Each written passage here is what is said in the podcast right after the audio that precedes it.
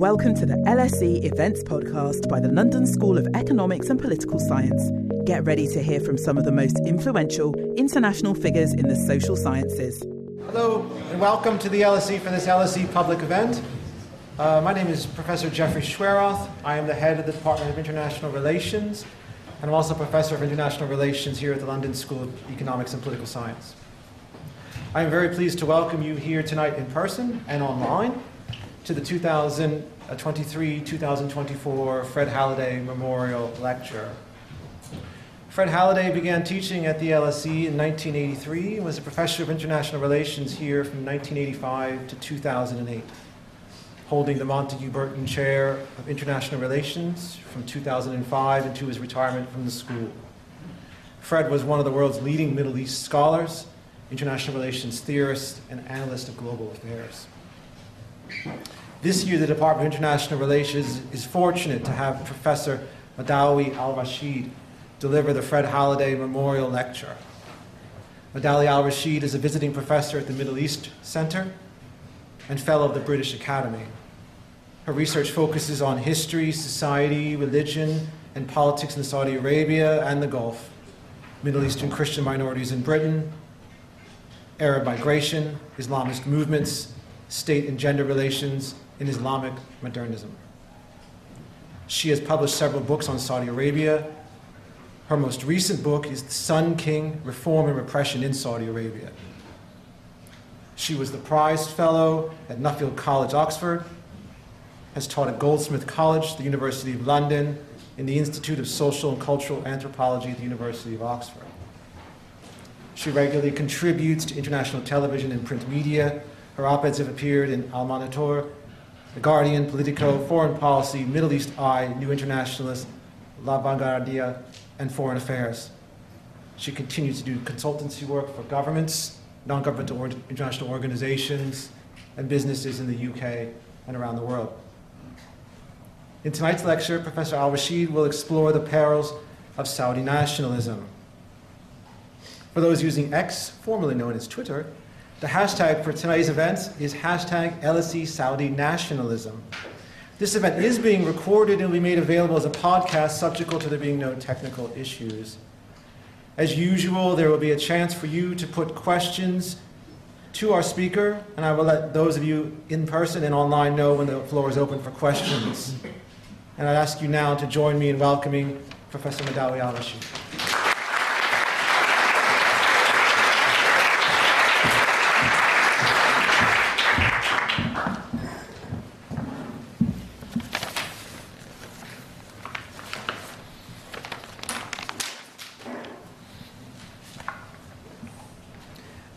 great honor to um, deliver the Fred Halliday Memorial Lecture.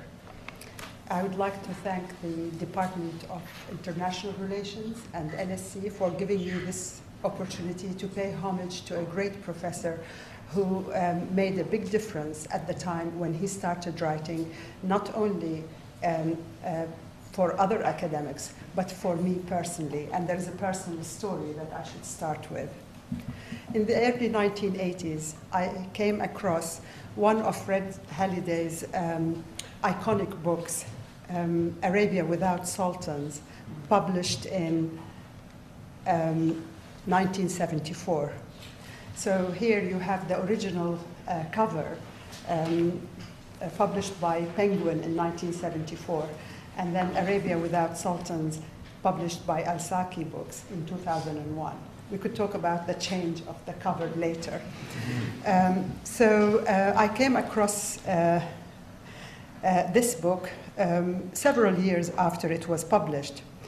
Drawn to the prospect of Arabia without sultans, I identified with Fred's anti imperialist and pro revolutionary position.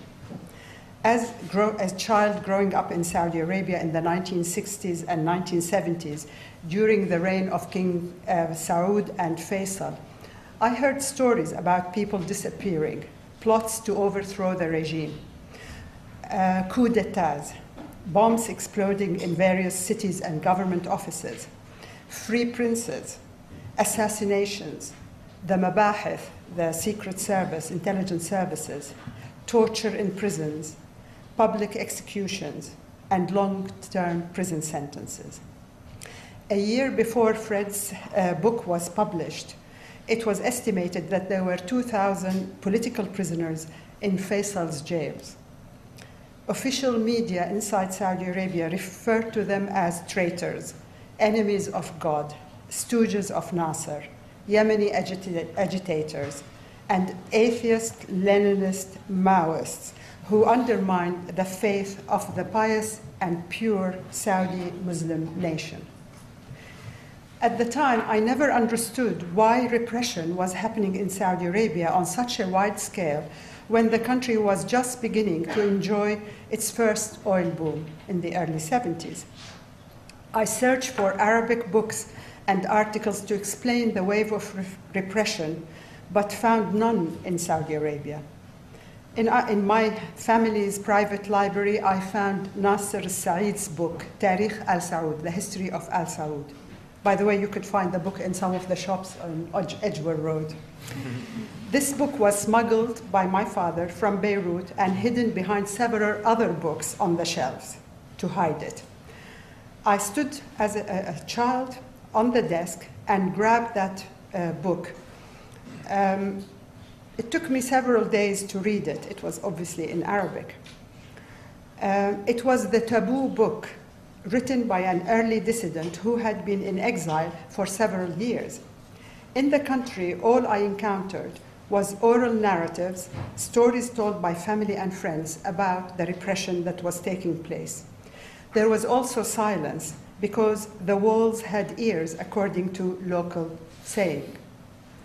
As I moved to Beirut in 1975, I found many sources, mainly journals such as Al Tali'a and pamphlets by revolutionary groups, communist, nationalist, and others.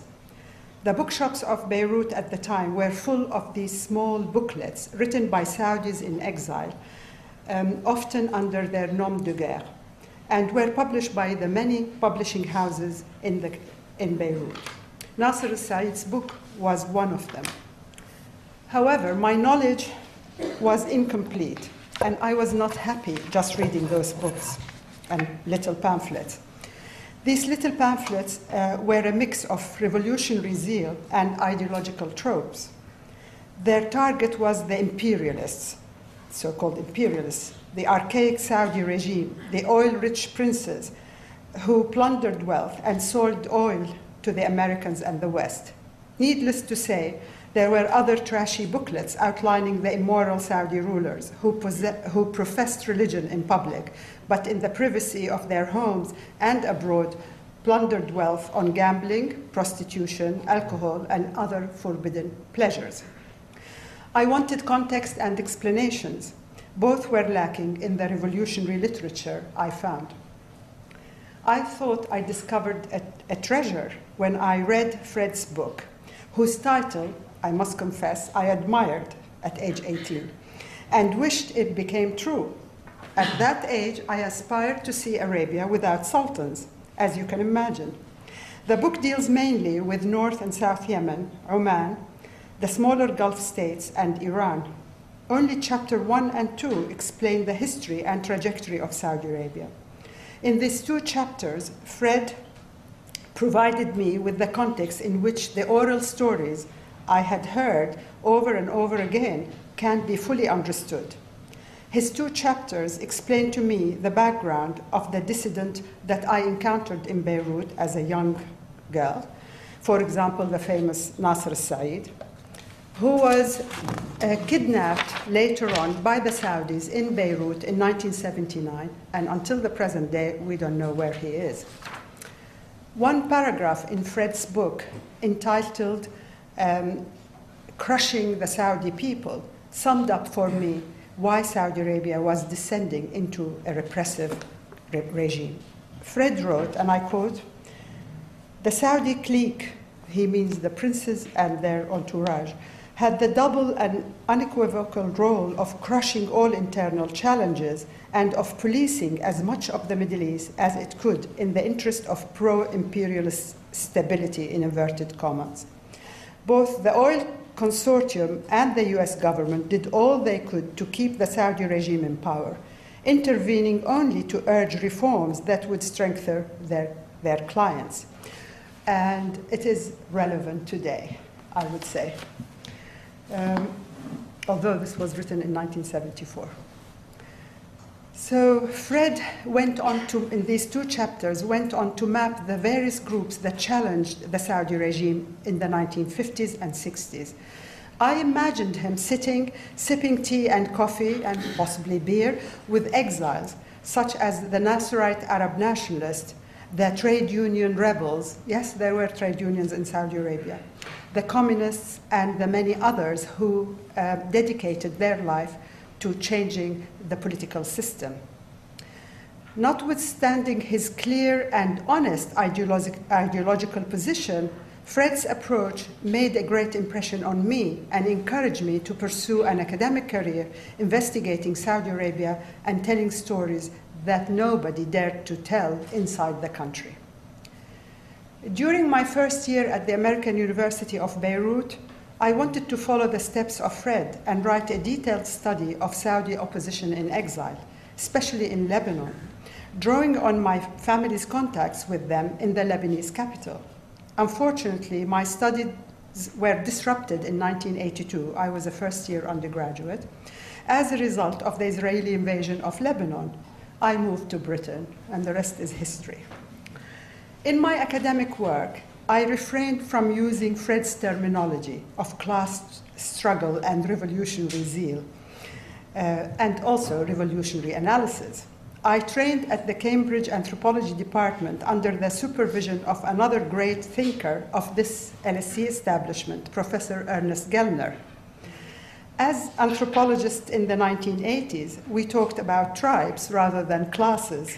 We didn't talk about class struggle we talked about probably co-option and cooptation of, of various groups.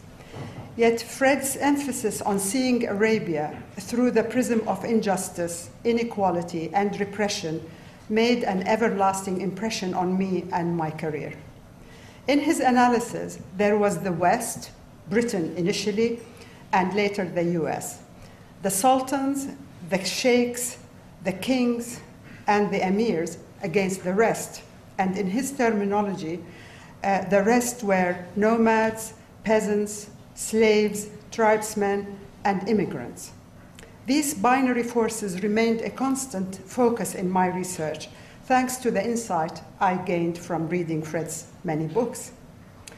In this lecture, I should demonstrate how one of my latest research, mentioned by Jeff, the Sun King, um, reform and repression in my Saudi Arabia, is actually a continuation of that line started by Fred in the 70s, mainly focusing on Saudi exiles, um, um, both in the UK, in the US, and Canada. But also, I will specifically talk today about religion and politics, in addition to nations and nationalism in the Middle East, that inspired the book. So um, I want to talk about the nationalism that uh, uh, the national narratives um, that Saudi regime developed in order to justify the inclusion of a vast territory uh, into one state. I will briefly mention three phases of the national narrative, but will focus um, in, in greater detail on the current situation. Um, if anybody is interested in going through uh, the, the, the, development in greater uh, detail, you must read the book. So, under Muhammad ibn Salman, the kingdom, the kingdom continues to call itself Saudi Arabia, a name that does not invoke a national identity or people, but refers to the Al Saud royal family who brought it together. State building evolved over time and various state institutions were created, proliferating along with the country's increasing oil wealth. The other more difficult project, that of building a nation or a national identity, was equally fluid, evolving over time, in most cases dictated by state consolidation and, above all, its legitimacy. The project of nation building was troubled from its first days as the Al Saud struggled to construct a nation out of the fragments mainly the pervasive subnational identities that dominated Arabia or the supranational identity that the regime uh, promoted. Usually, uh, nations are held together by historical and structural factors. I'm not going to go into detail uh, about theories of nationalism. I'm sure those of you who are studying politics have done that uh, in your first or second year. And LSE is, is the champion in the field of studying nation and nationalism. But I just few sentences that clarify where I'm coming from. So, nations need, above all, a national narrative to justify their inclusion in one political entity, a state. Also, nations need special institutions, especially education, print and visual media, the military, and the law, to homogenize newly conquered people. Ardent advocates of nationalism always insist that their nations are ancient, constant, and unchanging. But their narratives about what constitute the nation often do change over time, as certain of these constants, in inverted commas, um, and ancient characteristics of the nation are dropped, forgotten, or replaced by new constructions. In Saudi Arabia, unlike most post colonial states, the Saudi polity did not consolidate itself on the premise that there had been an ancient Saudi nation aspiring to be freed from foreign domination, such as, for example, the anti colonial nationalism that flourished in the Arab world, in India, and in other places, so, in order to become an independent sovereign state. The Al Saud justification for the creation of the state was occasionally depicted as a return to possess by the sword what had originally belonged to them but had been lost over time. In addition, they presented their conquest of Arabia as an urgent religious mission to return its population to a pristine Islam and correct the alleged un Islamic malpractices of the Arabian population. These narratives specifically distinguish so called Saudi nationalism from other manifestations of nationalism in the Arab world and beyond.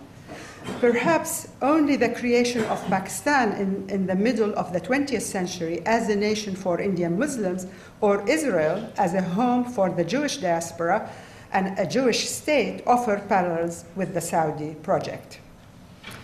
Like all national narratives, Saudi Arabia has changed its focus over time since the creation of the state, and various elements have been added to it, but three phases are clearly identified. The first one I call religious nationalism. We are used to nationalism as being a secular uh, uh, project uh, with its own intelligentsia who extract from the nation certain characteristics such as their culture, their common history, their language, their values. But the Saudi one was from the very beginning a religious project. So I call it religious nationalism that dominated the country after its creation in 1932. The second phase is a pan Islamic transnational identity that was promoted in the context of the Cold War from the 1960s onward. And the final phase, which we are in at the moment, under the leadership of Mohammed bin Salman, although it had started earlier, I would say around 2000, um, um, it, it uh, it represents a retreat into a narrow definition of Saudi Arabia, summed up in developing a strong local populist Saudi national identity, represented in online campaigns and hashtags such as Saudi Arabia for Saudis, Saudi Arabia is great, etc. Such recent imagining of the nation is at odds with the prince's other projects of turning Saudi Arabia into a global center for economic prosperity that could benefit the whole world. So, this urgent and quest to um, open Saudi Arabia to the whole world coincides with an attempt to define Saudis or the country as Saudi. excluding the other elements that went with religious nationalism or the Islamic transnational identity. So the first uh, state building project was con- conducted under a religious umbrella rather than a national agenda. So, in a way, much has been written about the religion of Saudi Arabia, namely the Wahhabi movement, and a lot of theological arguments are ex- eh, analyzed, but nobody has actually looked at it as a religious national ideology, basically, uh, that had become the religion of the state, the objective of which is to homogenize Arabian, the Arabian population and give it a sense of, of an identity. So, in my research, I try to look at how the transformation happened um, um, and who the outspoken members of this religious nationalism. So, mainly the religious scholars of a specific region in Saudi Arabia, Najd or Central Arabia, where the capital is, took the lead in defining the contours of the religious pious nation. So, they theorized how the Saudi nation uh, is an Islamic nation abiding by the tenets of the Wahhabi tradition, a religious revivalist movement that, uh, uh, uh, star- that was established in the 18th century. So, in order to homogenize the Saudi population that belonged to various tribes, groups, and non tribal people, um, the imposition of um, Islamic law was meant to homogenize, homogenize the nation. So, applying this law was interpreted by the religious, I call them in the intelligentsia, although there is a big debate whether we can call the ulama, the religious scholars, as an intelligentsia. Obviously, we do not invoke the meaning of the intelligentsia as it happened in Europe, but there's a specific meaning here. These were the first literate people in a society like Saudi Arabia towards the beginning of the 20th century. So I call them intelligentsia in, in inverted commas. So they applied Islamic law in order to homogenize the legal framework uh, by which the people are governed. Um, so they, in a way, served as this religious intelligentsia, and they were entrusted with the role of educating and indoctrinating the population in the right Islamic conduct, belief, and ritual. They all came from the central province called Najd, the region from which the Wahhabi scholars uh, came, and also the Saudi royal family.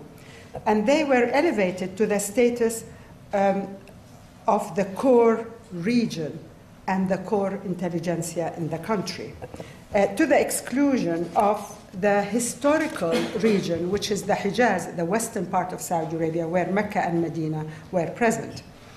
Um, so, in a way, the religious scholars of the central part of Saudi Arabia considered themselves to be the vanguard of a mission to save the whole of Arabia, including the blasphemous Hijazis, the inhabitants of Mecca and Medina, from their descent into unorthodox Islam. They elevated their own interpretation of Islamic texts to the level of the only authentic Islam and regarded other Muslims as following a corrupted tradition. In later years, the Wahhabi scholars became more vocal in assessing, uh, asserting that true Islam was only manifest in the central province of Arabia, Najd, their homeland.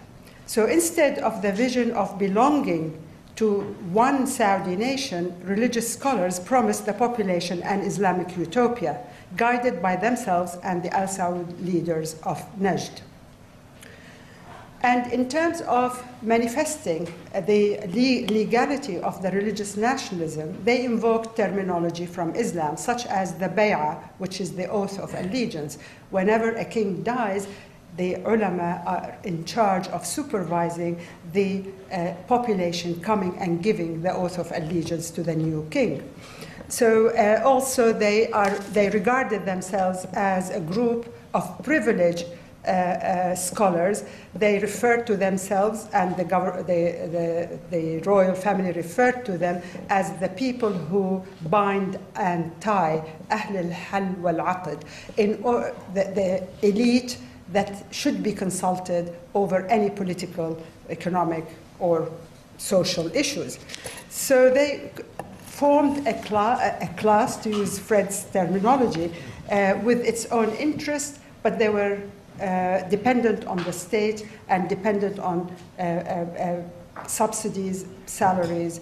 Um, they became functionaries of the state and its religious uh, nationals, if you like. So, if we dig deeper into the institutions of the state after its formation, we find that uh, the country upheld Islamic principles in the legal system uh, in ways that exceeded what was common in other Arab countries. For example, in most Arab countries, uh, Islam is relevant as law in the personal status law, inheritance, marriage, divorce, etc. But in Saudi Arabia, it was extended to the Sharia was expanded to cover, expanded to cover uh, all aspects of life. Um, in, in the private and public spheres. Uh, to just give you examples of how religious nationalism manifested itself in gender relations uh, for a very long time before Mohammed bin Salman. Um, people were uh, surprised why Saudi women didn't drive, why there was segregation in universities, in schools, etc. So the gender relations clearly demonstrated the commitment of the Saudi, of the Saudi state and Saudi Arabia to religious nationalism. Religious nationalism aspired to create godly women whose role was determined by God's design for this world. The education of girls Uh, was introduced in the 60s to inculcate in them their domestic role under the guidance of religious scholars, while Muslim women elsewhere were able to enjoy freedom of movement, at least from legal perspective, and drove cars without any controversy or heated debate. Saudi women were denied the right to drive until 2017. So, religious nationalism uh, sought to control women in the pursuit of grand political designs and communal identities. The state became the agency responsible for upholding the piety of the nation, which was increasingly defined in terms of excluding women, restricting their citizenship right, allowing them only selective employment in education and health services, and minimizing their appearance in the public sphere. So, the centrality of religious identity uh, uh, in Saudi Arabia gave a sense of belonging to an Islamic utopia. And in a way, this picture here captures the essence of that moment in history when religious nationalism was uh, flourishing, and it was the pretext, the rationale of uh, uh, uh creating a state. So in this picture, it shows that the, the, Islamic warriors, the jihadi warriors, they were called the jihadi warriors who created the state. And they're having the flag, you can't see it clearly here, but it has the, uh, the religious uh, writing on it. Um, the Islamizing the public sphere was extremely important because you have to have the symbols of religious identity, you have to have spatial representation of religious nationalism. And here it says the shop is closed for prayer. So, unlike in other Muslim countries where the call for prayer, some shopkeepers might respond, others will may not respond and close their shops. In Saudi Arabia, it was compulsory to close until very recently. So these are the kings uh, of Saudi Arabia, King Saud and then King Faisal. So I'm going to come to King Faisal, so I'll leave his picture here. And it's a very iconic picture of him praying, and the message was that he's praying uh, in order, uh, uh, he wishes to pray in Jerusalem. He is in control of Mecca and Medina, so the Jerusalem, the other his, uh, uh, uh, holy sites for Muslims, and this was the iconic one to prove his commitment now to pan Islamic national identity or pan Islamic identity. By the 1960s, when uh, King Faisal became king, the Saudi regime was beginning to export its Islamic utopia abroad. It was believed that they've done their uh, best to create the Islamic utopia at the domestic level, and now it's time to export it abroad. To help incorporate a transnational pan Islamic and supranational identity, that justified the Saudi control over Mecca and Medina. the state encouraged Saudis to identify as Muslims, forgetting their subnational fragments, such as tribal identities, etc., and encouraged them to imagine them as belonging to an imagined supranational and non territorial Muslim ummah, larger, larger than Saudi Arabia, while thinking of their own role and territory as central to the whole of the Muslim world. The state and its religious and educational institutions began to indoctrinate Saudis with the idea that they had a responsibility to export their own Islamic utopia to the rest of the Muslim world, a concept that was endorsed by both their leadership and Saudis. And this Pan Islamism became particularly appealing to Islamists from the 1960s onward like other Arab and Muslim countries, Saudi Arabia had its own Islamists who aspired to create an Islamic realm at home and abroad, to Islamize Muslim societies. The previous religious nationalism incorporated a duty to Islamize Saudi Arabia first. But during that phase, it was not possible to export, export the religious mission due to Saudi Arabia's limited resources, both financial and a shortage of uh, religious scholars who would be able to go to Indonesia, Malaysia, Egypt, and other places, spreading the, the, the religious nationalism of Saudi Arabia. So, together with Saudis, uh, the state re, uh, uh, contributed to a religious and political movement that came to be known as the Sahwa, the religious awakening. So, most of its advocates had a strong commitment to pan Islamism which shares a number of structural similarities with nationalistic type ideologies, notably the focus on the liberation of territory, the primacy placed on the fight against external enemies, and the emphasis on internal unity in the face of outside threats. So, this pan Islamism developed out of several challenges and international situations that pushed the state to become the champion of transnational religious networks, promoting its own domestic religious nationalism as a blueprint for other Muslims around the globe. So, why did Saudi Arabia shift to adopt this pan Islamism and uh, inaugurate? that by building institutions, such as, for example, the Islamic University in Medina, which was open for all Muslims who would come to Saudi Arabia on scholarships uh, to study Islam.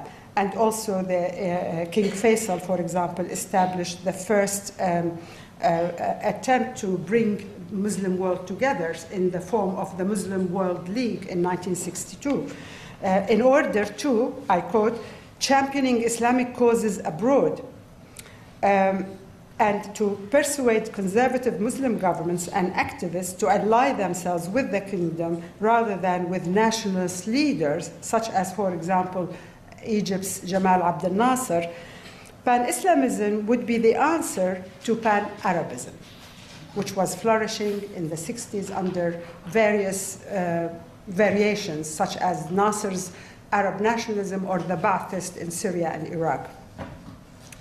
So, projecting its localized religious tradition abroad became a preemptive mechanism to shield the country from the threat of subversive forces associated with Arab post colonial nationalism. This threat came not only from outside Saudi borders, it had substantial advocates at home, like the mentioned Nasser Said and many, many others. So, surprisingly, Saudi sponsored pan Islamism was also instrumental in the West, mainly Britain and the USA, during the height of the Cold War. So, this was Nasser Said. Uh, And we'll, we'll focus on this person in a minute. So, the Saudi commitment to pan Islamism must be situated within this global Cold War. Uh, Britain and the US began to construct Saudi Arabia as the center of the Muslim world, and ironically, its religious tradition became instrumental in luring Muslim youth away from what was called radical socialist and communist trends that Fred Halliday studied, in addition to what was defined as subversive Arab nationalism with its anti imperialist rhetoric. Islam was seen as a powerful anti communist belief system from Indonesia to Morocco. So, Saudi cooperation in the Cold War culminated in its sponsorship of the jihad in Afghanistan in 1979 against the Soviet Union occupation of the country. The Saudis famously, I quote, matched US funding channeling through the CIA dollar by dollar. While Saudi funding was important, a potent ideology inspiring young Muslims to participate in the jihad was definitely a substantial Saudi contribution. Now, a, champ- a champion of pan Islamism, the Saudi regime mobilized its own religious clerics. For example, its Grand Mufti Abdulaziz ibn Baz uh, to support the Afghan jihad. Young Saudi men, including Osama bin Laden, um, enthusiastically responded to the call for jihad and traveled to Afghanistan in the 1980s bin Laden became central to creating a hub for not only Saudi but also Arab seek, Arabs seeking to honor a pledge to support Muslims worldwide and die for faith. This was the seed that led to the creation of Al Qaeda, a global umbrella under which jihad is operated. The cohort of recruits became known as the Afghan Arabs the Reagan administration authorized covert aid to the rebels, while Saudi Arabia was entrusted with presenting the liberation of Afghanistan from godless communists as a stage in the pursuit of freeing a Muslim country from the evils of communism. Bandar bin Sultan, the Saudi ambassador in Washington, and Turki al Faisal, the director of the intelligence services in Saudi Arabia, were both key figures in the project the commitment to pan Islamism was now translated into action in support of other Muslims and Western interests. Pan Islamism was a crucial ideological weapon in the Cold War. King Salman, at the time he was the governor of uh, uh, Riyadh, the capital, where more than 5 million people lived, was an enthusiastic supporter of the migration of young Saudis to Peshawar in Pakistan, near the Afghan border and his charitable foundation provided much needed financial help to make their travel cheap and possible. And I quote Mohammed bin Salman, the son of the king, uh, when he was interviewed by uh, an American uh, channel in 2018. He said, Saudi Arabia's Western allies urged the country to invest in mosques and madrasas overseas, the uh, religious schools, during the Cold War in an effort to prevent encroachment in Muslim countries by the Soviet Union. But over the years, Saudi government lost track of such funding. Funding comes mostly from Saudi foundations rather than from the government. He tried to say that he wasn't the one, his, the government wasn't responsible, uh, which wasn't actually true, but that's another thing. So the Crown Prince was aware of how Saudi pan Islamic missionary endeavors have become controversial, especially after, 2000 and, uh, after the 9 11 attacks, when 15 of the hijackers were Saudis. So it was clear that several factors contributed to transnationalizing Saudi Islam and pushing Saudis to think of themselves as part of a global ummah, as part of a global uh, um, um, a religious community, a borderless religious community, and even non territorialized because it included also Muslim minorities in, uh, in, uh, in the West. Um, so the message was actually directed towards Muslims around the globe in majority Muslim countries and in countries where Muslims are a minority. Uh, so, Pan Islamism led to a monster, as you probably have gathered by now and the monster that Saudi Arabia and its Western allies created began to have its own agency as an ideology capable of mobilizing Muslims around the world in the pursuit of dying for faith. And we've seen several of these episodes. So we come to what happened now, especially the built up after 9 11. In the 21st century, a new trend resembling an ill defined Saudi nationalism, a local Saudi nationalism, is beginning to be seen as an alternative to both the religious nationalism of the first period and the pan Islamism that uh, took place from the 1960s onward. So, state sponsored Saudi nationalism today began to appear early on in 2001, but Mohammed bin Salman, the present crown prince, took it to another level. So, after years of scattered deliberations, the crown prince openly adopted a fresh brand of Saudi nationalism, partly inspired by non religious elements. While many observers dubbed this new redrawing of Saudi Arabia's identity as secular, I would uh, probably avoid, I, I, would definitely avoid using the word secular uh, nationalism to define what is happening in Saudi Arabia today and try to avoid such a label because it doesn't reflect what's happening. So it doesn't capture the shift from, uh, in constructing the national narrative that characterizes the new realm ushered by the king and his son, King Salman. So there are multiple uh, ways of describing what is currently taking place aggressive national rebranding, national revival, and even nationalist tune so, this revival inspired a patriotic zeal among some citizens who attempt to define national identity in increasingly confrontational terms. This amounted to a mix of boasting about an eternal Saudi national identity, the promise of greatness, the prospect of national rejuvenation, and new global projects and technological innovations in the post oil era to prepare for that era. So the state controlled media publicizes what is dubbed by analysts as hyper-nationalism. The new national narrative today celebrates the new Saudi citizen who is committed to the development of his own country economically rather than the previously cherished pious Saudi who memorized the Quran, spread Islam around the globe, and supported Muslim causes in various missions. He is also the citizen informer or the citizen policeman who helps the regime and its security agencies identify traitors, transgressors, and subversive persons in the nation, embedded in the nation. So in the past, the religious scholars, what was called the mutawwa, these are like the lowest level of religious uh, scholars who monitor the neighborhood, the mosque, etc., they were entrusted with this role of uh, basically spying on the local population under the pretext of watching who is coming to the Friday prayer, who is not coming in the morning, who is coming in the afternoon, who is going out with another uh, person from the opposite sex in a car, supported by a police. But now the situation is different because such religious police doesn't exist anymore or it's under control. So, uh, in the past, the, the, religious scholars played this role. And uh, critics of the new policies, domestically, regionally, and internationally, were caught by these religious scholars.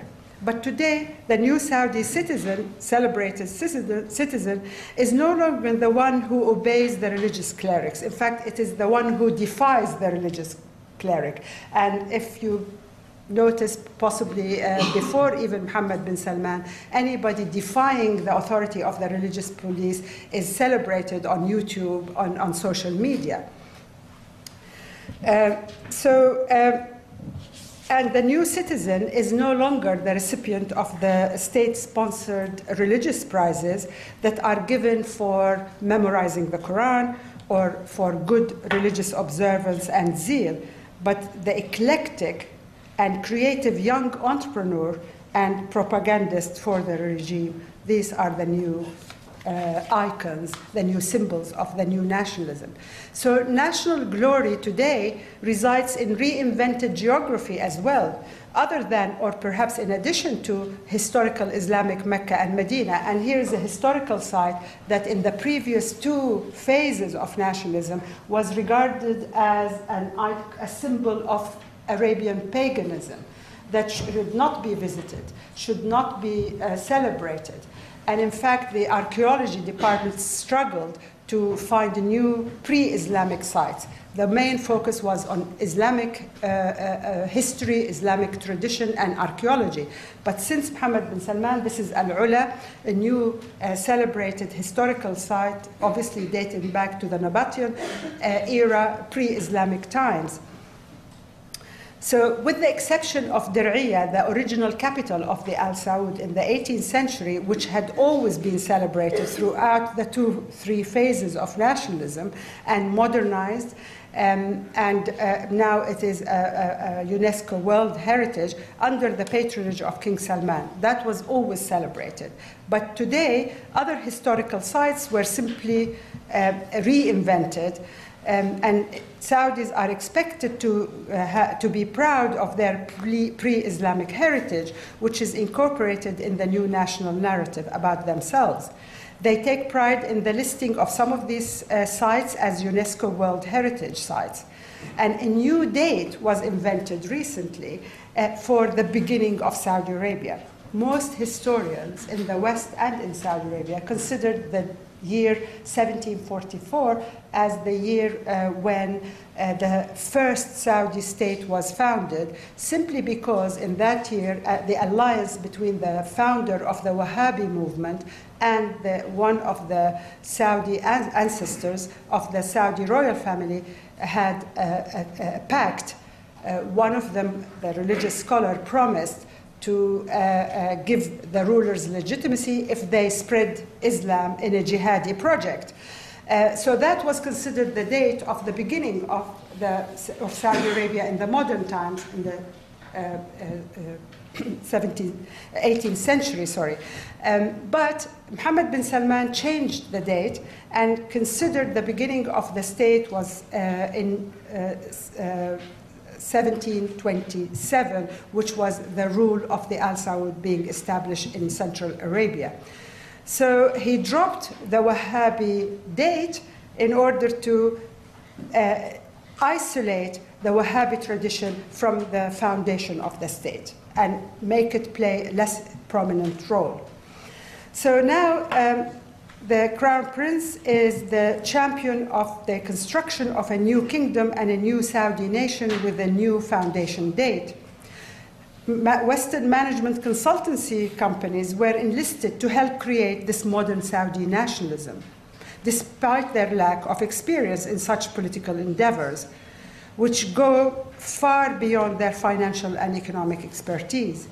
So while tourism may bring revenues much needed, the development of tourism and the promotion of archaeological sites can also be a pillar of national narrative and pride. The Crown Prince preaches a new populist national narrative overtly focused on domestic interest and projected abroad to be consumed by global audiences, especially investors, financial uh, uh services, and foreign tourists.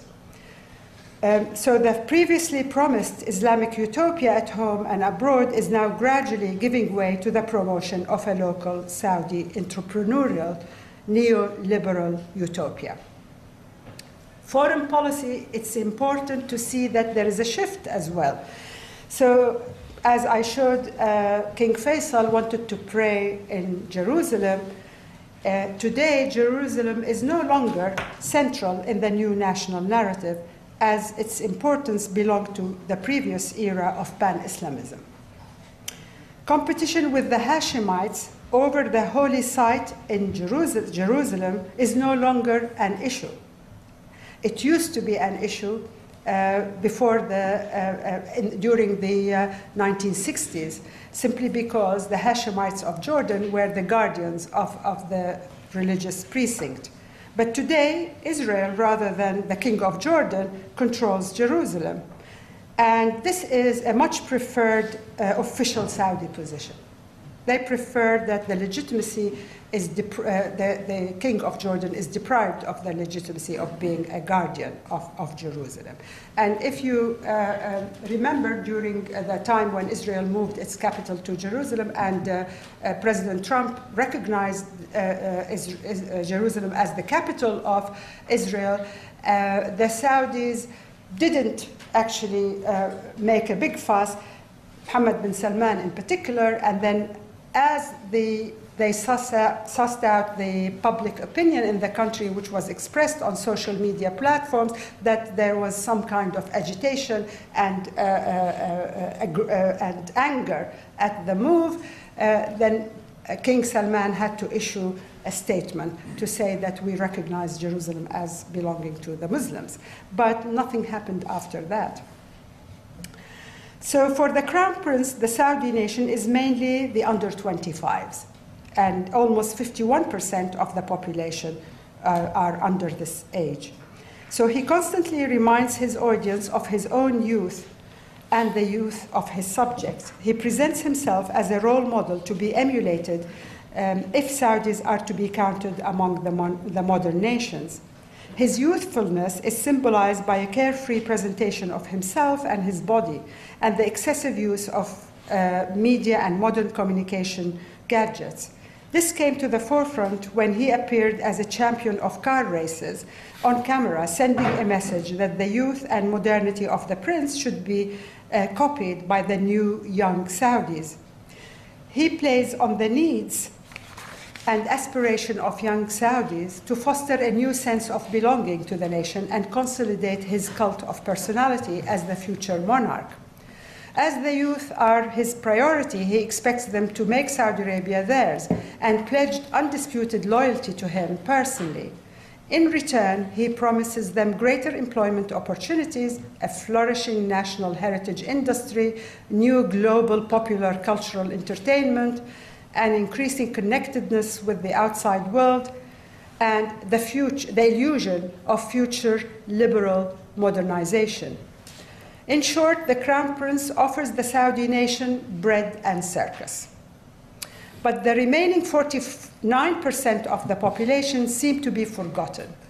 This cohort must include all Saudis above the age of 25, amongst them many old government employees awaiting retirement or already retired while living on meager pensions and insufficient benefits, benefits to sustain the promised new lifestyle and enjoy the new entertainment utopia that the prince has created. By constructing the youth as a homogeneous national group, the Crown Prince defines their needs, dissolves their differences, and promises to provide opportunities for their rising aspirations. As Fred Halliday pointed out many decades ago, inequality and injustices are erased in national narratives. The new so called nationalism offers the youth a break from past economic stagnation, religious zeal, and social conservatism. It is only after the destruction of the old ways of doing things that the new nation will be born. The first step is rooting out and destroying old forces held responsible for immersing Saudi Arabia in religious fanaticism and social conservatism. It is to launch a repressive detention campaign and also executions against anybody or any dissident voice in the country. And this is exactly what had happened. And this is the price that Saudis pay for the new Saudi nationalism. The new Saudi nationalism remains a top down initiative that has already enlisted ideologues to define and defend it. The trend is beginning to create a social base and embed itself as a new discourse filling the void after the death of ideologies of Arab nationalism and Islamism. Its purpose is to create a new nation divorced from its recent radical Islamic or Arab roots. The new populist Saudi nationalism rejects an overall Arab identity in which Saudi Arabia and other countries can be merged. It points to how the liberation of Palestine should be a Palestinian rather than an Arab project hence the silence of Saudi Arabia over the last four or five months. And I quote here from a Saudi Palestinians trade in their cause like the Turks and other Arabs. We Saudis are committed to the Palestinian cause as our king allows 1,000 Palestinians to perform the pilgrimage on his own account every year. We are surprised that the Palestinians insult us and they launch hate speech against us. This is a reference to the uh, social media encounters where these kind of insults are repeated and racism is, is thriving. So he says, I refuse that they insult our kings who had helped them a lot. So, like all newly launched nationalism, this new Saudi version needs intellectuals, entrepreneurs, and young advocates to spread it at grassroots level among the youth using social media today. It's no longer you know, the books that define the nationalism, it's social media, um, uh, Twitter, or ex Twitter, uh, Instagram, uh, TikTok, and the rest of, of, of the gadgets of modernity. So, being Saudi rather than Arab or, or Muslim is now key to the Crown Prince's plan for his, the consolidation of his power and the future outlook of the country. Most importantly, it is regarded as key to the success of his economic transformation.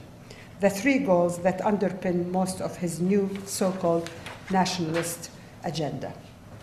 So I want to just conclude by uh, this is the neoliberal entertainment. This is uh, Halloween last uh, November. Okay?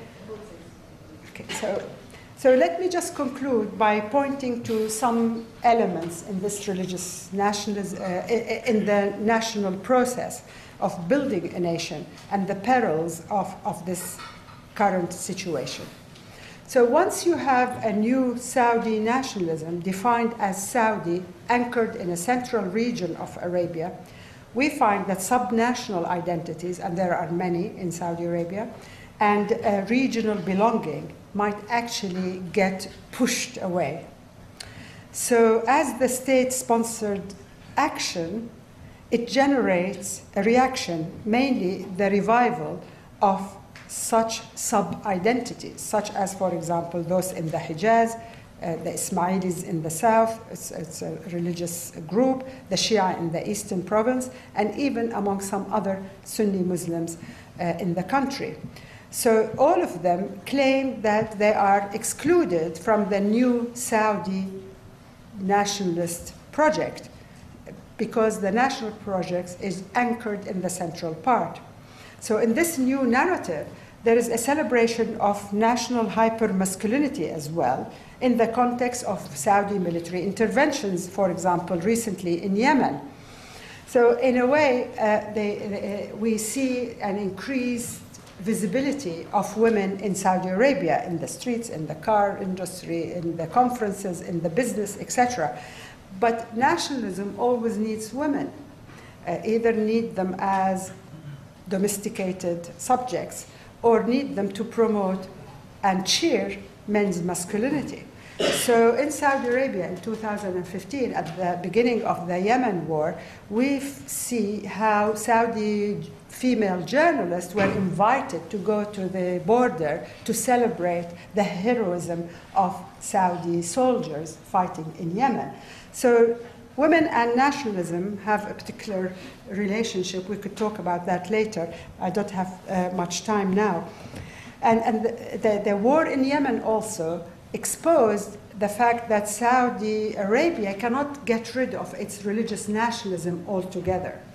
It cannot get rid of the sectarianism of the religious national narrative that excluded other Muslims who did not subscribe to the Wahhabi tradition, such as, for example, the neighbors in Yemen who are in the north Zaydis, belonging to the, one of the Shia religious groups. So during that war, Mohammed bin Salman had to go back to the religious scholars and invite them to come and go to the border in order to inflame the, uh, uh, the courage of the uh, Saudi soldiers by telling them that they are on a jihadi mission against the Rafida, which is a negative uh, uh, name for the Shia in general, and the Zaydis included. So the religious scholars were actually needed on, uh, in the war in Yemen. Uh, and this is why there is some kind of tension in the new Saudi nationalism that we are seeing today. Also, um, um, we see that this Saudi nationalism focuses on the local identity, but one aspect of it, it, it collides with, for example, the fact that Saudi Arabia has over 10 million immigrants who had uh, uh, continued to arrive in the country. So if Saudi population is around 33 million, we have one third of it uh, as immigrants.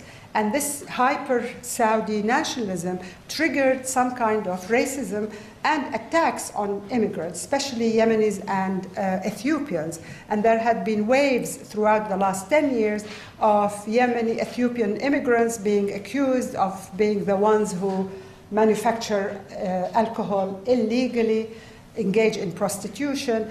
It's very much like the stories we hear in the West as well, where all the ills of society are blamed on the immigrants. So the hyper nationalism that the Saudis are experiencing is actually giving rise to some attacks on immigrants and uh, uh, under the guise of uh, ending illegal immigration. Another problem with this uh, uh, na- nationalism is um, uh, it's seen as uh, creating a, a, new Saudi economic citizen. The jobs are for Saudis, but at the same time, uh, Saudis cannot do all the jobs, and it clashes with the neoliberal services that had been introduced into the country that need non Saudis in order to uh, uh, function and spread across the country. So, um, uh, the Saudi need to be proud of his Saudiness, but he had to accept the fact that the country relies on foreign immigrants, on workers. But worse than that is that Saudi population is not predominantly uh, from the region. There are uh, historical communities who had come from different parts of the world. So, for example, from Caucasians, uh, from the 19th century, they made Saudi Arabia their home. They were uh, and uh, early in the 20th century, the Muslims from the Caucasus came to Saudi Arabia, escaping Stalinism. Uh, also, there were uh, Thai Muslims living in Saudi Arabia for generations. Uh, also, there are Hadramis.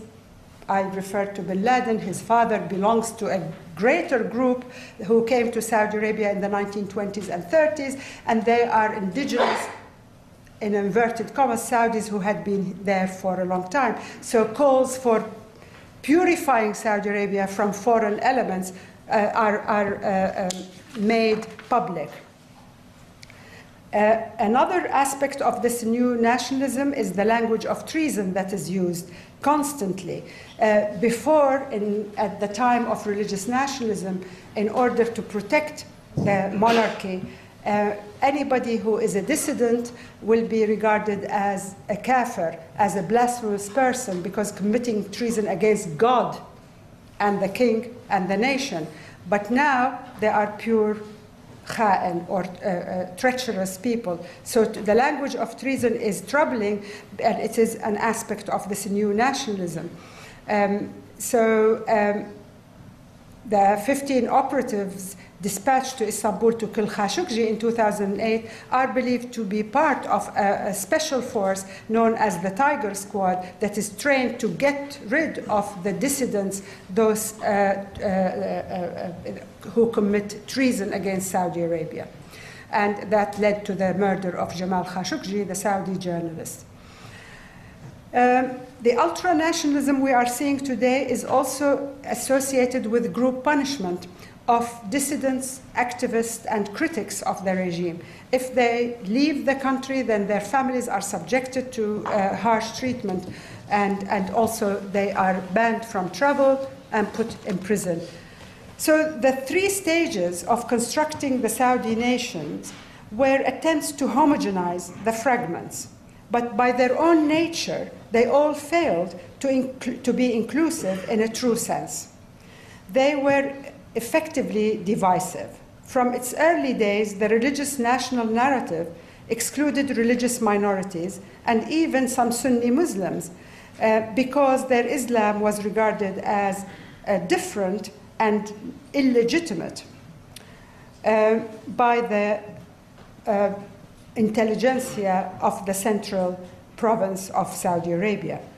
Equally, the pan Islamic transnational identity excluded those Muslims who were either opposed to Saudi politics or political projects, for example, the Iranian Shia, or uh, uh, uh, differed, for example, Turkey, uh, because they were dubbed as uh, Sufis, followers of a different kind of Islam from the one practiced in Saudi Arabia. So even when we're talking about pan Islamic nationalism, it also succeeded in excluding other Muslims.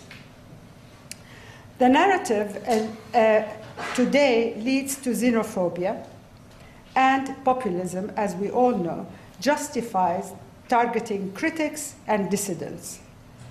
The trend that many people describe today as the new Saudi nationalism may not be nationalism at all after going through uh, this.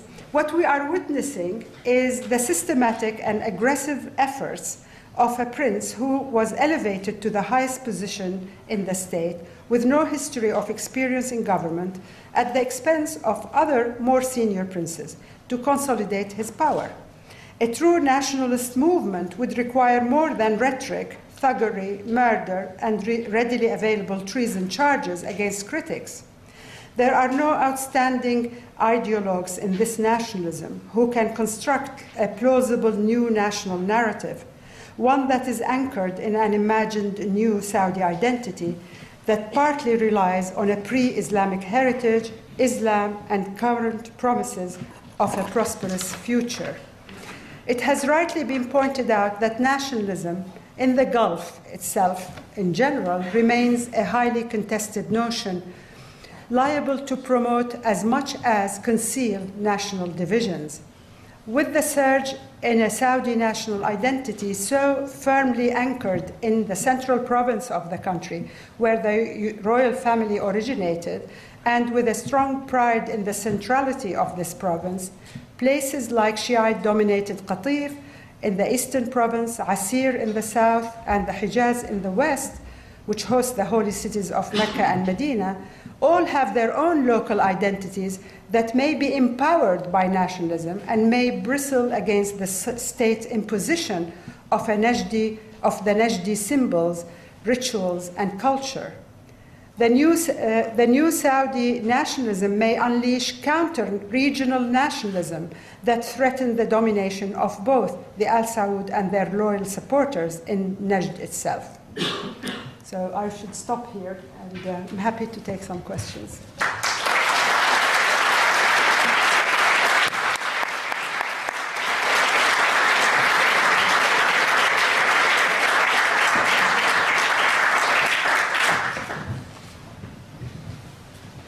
Great.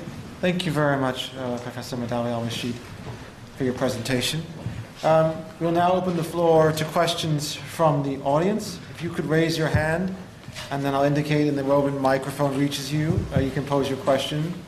Those of you that are online or on, on online audience, if you could add your question to the chat function on your screen, and we'll get to you as well. Uh, please do provide your name and affiliation uh, when answering your questions.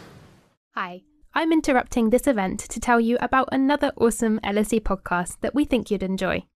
LSE IQ asks social scientists and other experts to answer one intelligent question like, why do people believe in conspiracy theories? Or, can we afford the super rich? Come check us out. Just search for LSE IQ wherever you get your podcasts. Now, back to the event. Uh, thank you, Professor. It was lovely to hear you talk about Saudi nationalism. I'm Harshit. I'm studying at the media department here at the LSE. My question is with regards to two significant events that happened the, during the formation of Saudi nationalism. Uh, one, the execution of Sheikh Nimr al Nimr. Second, the uh, uh, the execution of uh, journalist Jamal Khashoggi. I would like to know from you how these two events, or any such events in the history of Saudi nationalism, has defined and reimagined the nationalism for people within the Kingdom of Saudi Arabia and its own interpretation on a world forum. Thank you.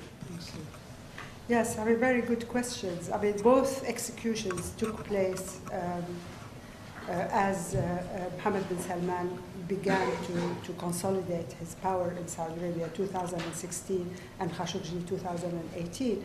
And in a way, I mean, it's interesting. Nimr al-Nimr is a Shiite cleric who was um, um, associated with the, uh, uh, activism on the ground in the eastern province. And uh, he was uh, caught and uh, uh, put on trial, then executed. Jamal Khashoggi comes from the other side of, of the country with big differences. Nimr al-Nimr was in a context among the Shia community where activism had a long history. And the Shia had been asking for their rights, had been asking for recognition of their religious rituals. Um, there were some concessions made. For example, the local authority would give them a space in the cemetery to bury their uh, uh, dead because they have a special area, etc. Uh, but the biggest issue was equality. At the time, uh, Nimr al-Nimr was infused by the Arab uprising and he participated in, in uh, encouraging people to uh, participate in demonstrations and he was held responsible for uh, the agitations that took place in the eastern province. Also, he is known to have associated with what they call Hezbollah al-Hijaz, which is a branch of Hezbollah, but it's not really a branch of Hezbollah, it's just the name Hezbollah al-Hijaz, although he was in the eastern province. Uh, Khashoggi is a completely different person. Khashoggi was embedded in the regime. Khashoggi was a, a, a, a, journalist who was started his career in the early 1980s. He was sent to Afghanistan to report on the Arab Afghans. There are pictures of him carrying a Kalashnikov in somewhere in, in, in, in Pakistan. Uh, and he was a, a very influential uh, journalist. He was the, ed, uh, the editor of a very important uh, local uh, newspaper. But with the change from King Abdullah to King Salman, it's a new, a new era. And it always happens that the old guards are replaced by the new one. He was put under restrictive conditions. He was sacked from his job. He wasn't allowed to uh, like socialize with other people. And as a big ego, he could not accept his marginalization under King Salman. So also he saw a lot of his colleagues and friends being put in prison without being able to defend them or write anything in support of them. So he went to Washington. But the execution, these are two very, very important cases, very publicized around the world. But there are hundreds of other cases that nobody knows about. Uh, they are activists some of them were children when they were arrested, especially the ones in the eastern province. They were demonstrating at age 12, 14, 15, and they were executed when after age 18, uh, and they were held in prison. So the, I think from London we only hear about these spectacular sort of executions, but they take place all the time.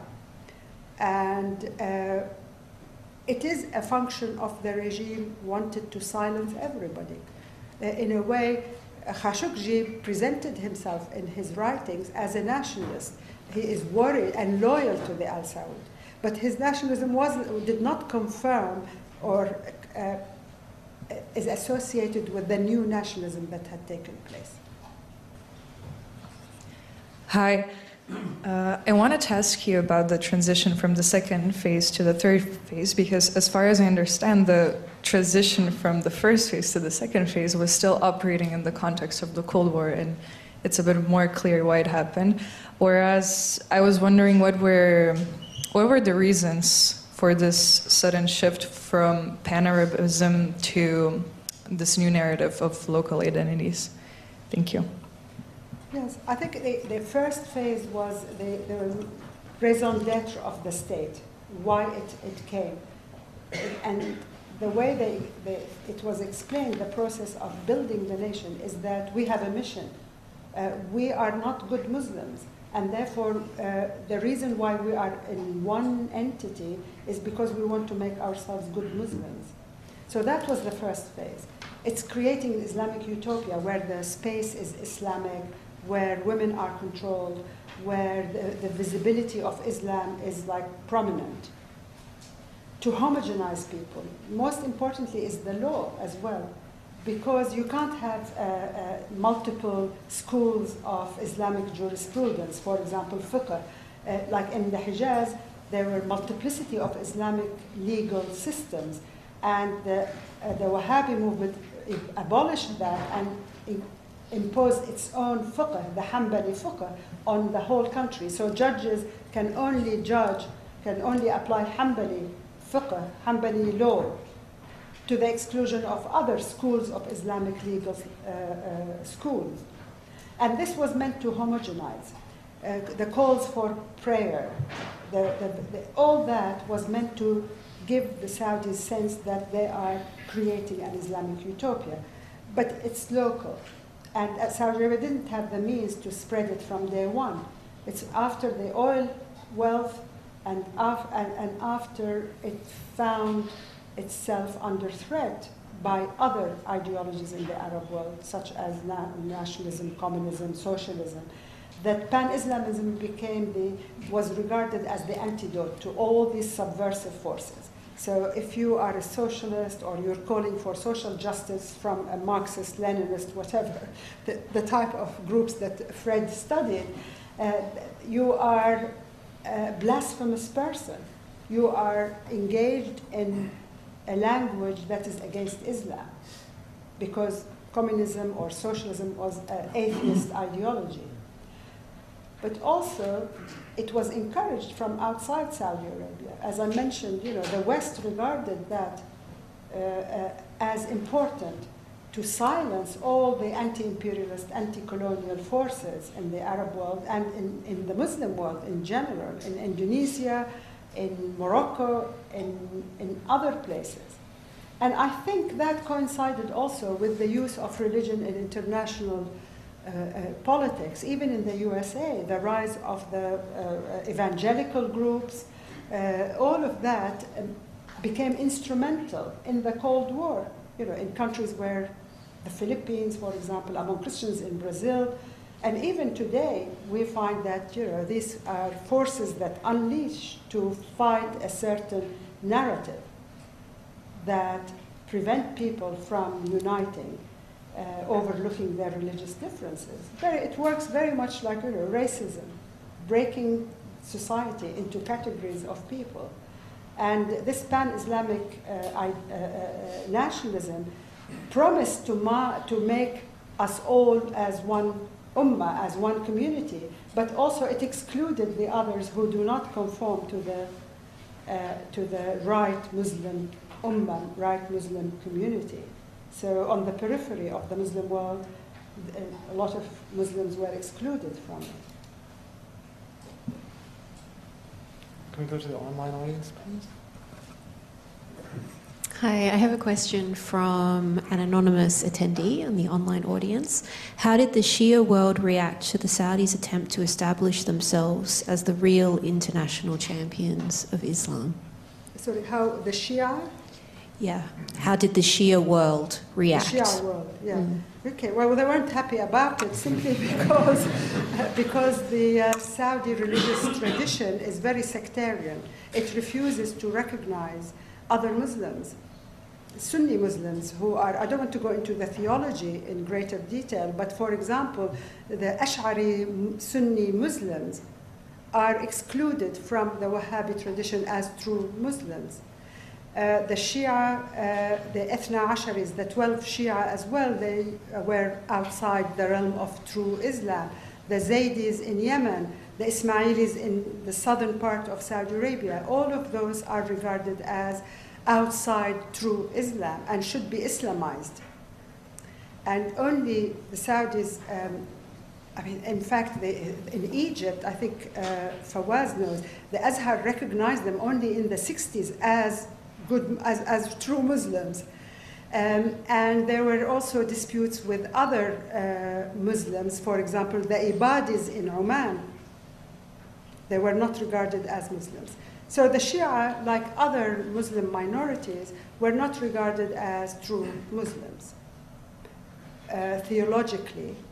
And the, the Nimr and Nimr is part of that resistance to this narrative about the exclusion of this community from the world of the Muslim Ummah. Then, um, at the level of the state, uh, so Saudi Arabia had no problem with Iran before 1979 under the Shah. In fact, the Shah of Iran was very helpful to the Saudis. Uh, uh, if you read uh, Fred's book, you will see how Iran was helping in Dhofar, uh, in suppressing the rebellion in, in Dhofar in southern Oman. Until 1979, uh, Iran was a friendly country to Saudi Arabia because it was policing the region on behalf of the US. But as Iran adopted also a religious national narrative, then the clash was inevitable between two types of nationalism. Could we have a, a question from this person on the left, on the right?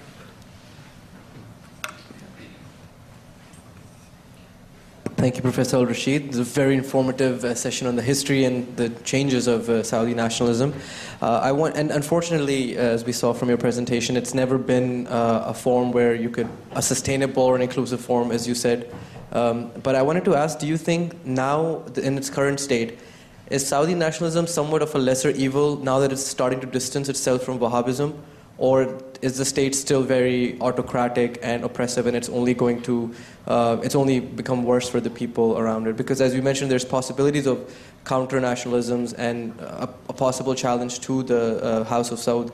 Um, so is backing away from Wahhabism a good thing, even though it's not the ideal situation at the moment?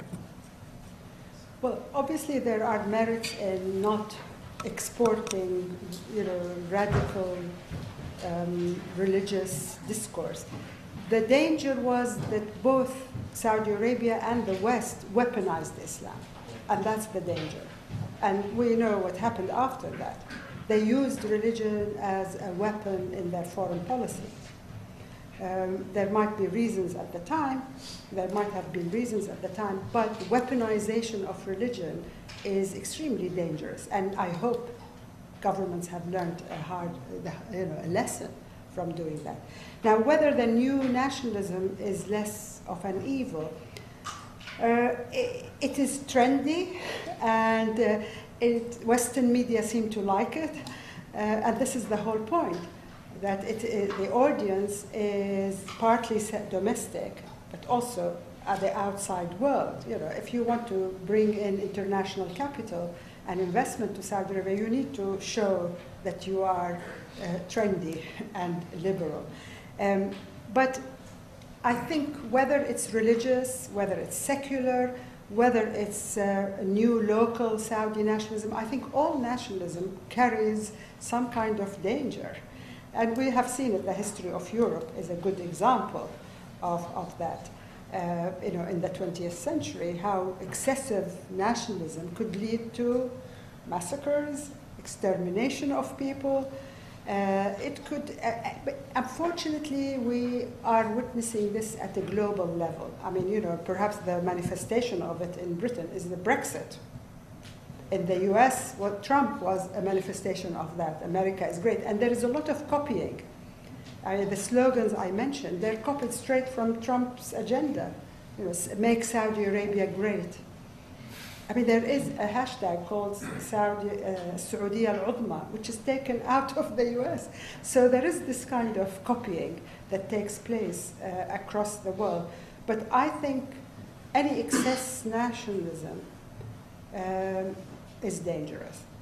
Um, a bit of patriotism is okay, but excessive it might inspire people to do good things. But as I have seen it over the last seven, eight years with Mohammed bin Salman, it has led to some kind of nasty incidents, such as, for uh, example, calling upon uh, citizens to become policemen to defend the nation, the Saudi nation, which means that everybody is an informer. Everybody is informing on everybody else publicly. Of course, in the past this happened, but now it is a duty of the new citizen to spy on his, on other citizens publicly, and, and this is a dangerous phase. Could we have the student on the far, far right?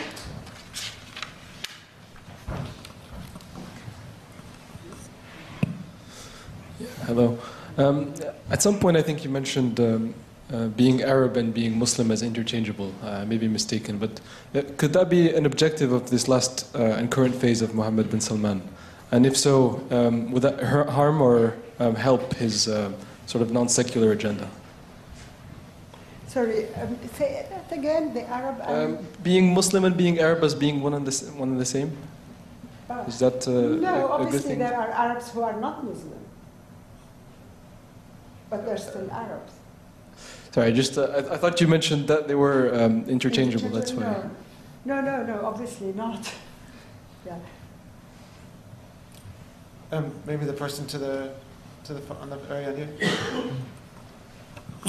Hi, I just wanted to ask, what did you think is the impact, say, on women moving from the sort of Islamic nationalism to the Saudi nationalism we're at today? Because as much as it's great from at least what I've studied, that especially, you know, with Vision 2030 coming up and this push towards women, like obtaining these jobs now, you know, they have like different initiatives for women in law, you know, women hadn't entered courts from 2013, but, you know, in 2016, that sort of began and took off.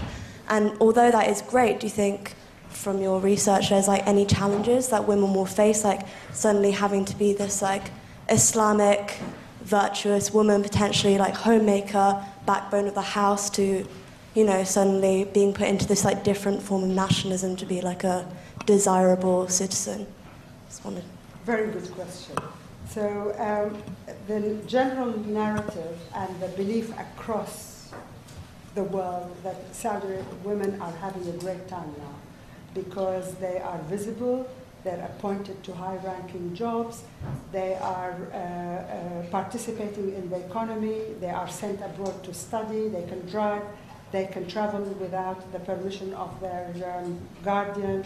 The guardian system is eroded but not completely abolished. But there are still, uh, it's a long way. Um, I was uh, asked by a journalist, and he said to me, Why are you objecting now? You can drive in Saudi Arabia. I said, Yes, I could drive myself to prison. so, in a way, uh, the, the, religion, the Saudi nationalism today emphasizes the role of women because they have to be participating in all activities, like in football as spectators, they can play football, they um, um, can uh, uh, you know, uh, be as the vanguards of Saudi modernity. And Saudi Arabia is a late comer to this game. You know, the Turks have done it before them, the Algerians, the Egyptians, the, the they all used women to show how modern the nation is. But, for example, a Saudi woman cannot uh, marry without the permission of the guardian. It's even worse if she marries a foreigner. She has to have the permission of the Ministry of Interior, which is not granted automatically. If, uh, if a man asks for it, he'll, he'll get it. But a woman is more complicated. Also, she cannot give her citizenship to her children if, if she's married to a foreigner. So, as citizens, I believe both men and women are lacking serious political and human rights, even with the hype about the new neoliberal economy and the entertainment and the jobs that are created for women. Wonderful. Um, it's been a great pleasure to have the opportunity for both me and I trust all of you in the audience to listen to Professor Al-Rasheed. Uh, the Department of International Relations' next public lecture, The Revolutionary City, Urbanization in the Global Transformation, will be taking place this Thursday.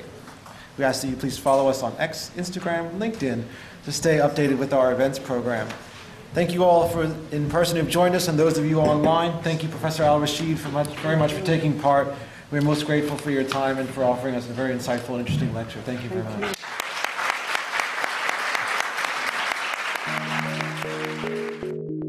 Thank you for listening. You can subscribe to the LSE Events Podcast on your favourite podcast app and help other listeners discover us by leaving a review. Visit lse.ac.uk forward slash events to find out what's on next. We hope you join us at another LSE event soon.